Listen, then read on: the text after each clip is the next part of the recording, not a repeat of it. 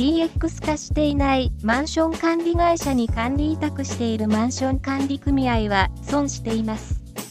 DX 化が加速する管理業界。ははは、自分らの管理会社は遅れてますからね。では済まない。遅れている管理会社と契約している管理組合は、実害が出始めることに。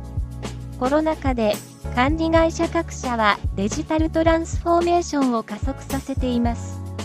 大京アステージと穴吹コミュニティは、DX による次世代マンション管理サービスの開発に着手しており、ウェブ総会サービスの試験導入に続いて、管理委託契約書の電子化サービスを昨年8月1日開始。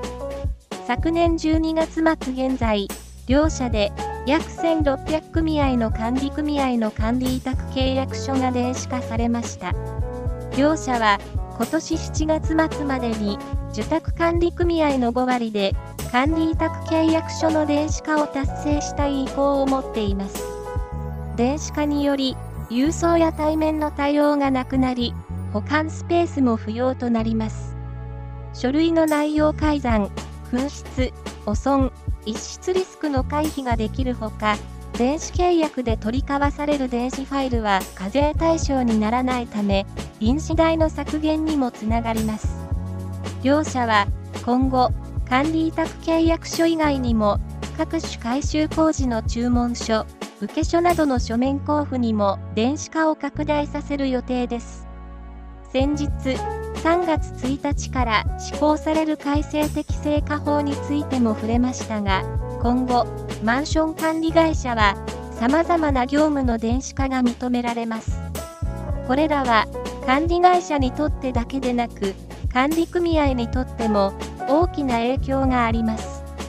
今回の電子契約の話についても、時代に即した管理会社と契約している管理組合は、年間数千円、数万円とかかっている印紙代を節約することができます。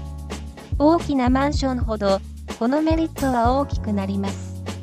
また、お金だけの話ではなく、書類の保管が確実になり、保管スペースの圧縮などができます。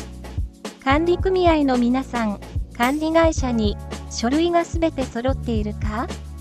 書類の保管場所に困っていないか聞いてみてください。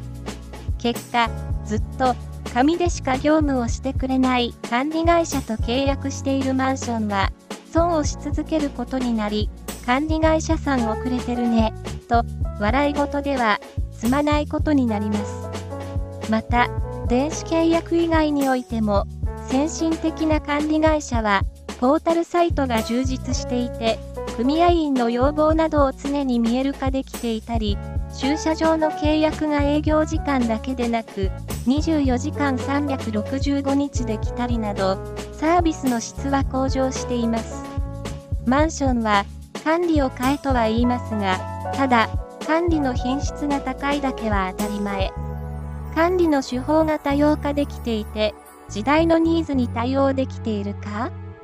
が、今後の管理会社選びのポイントになるのではないでしょうか。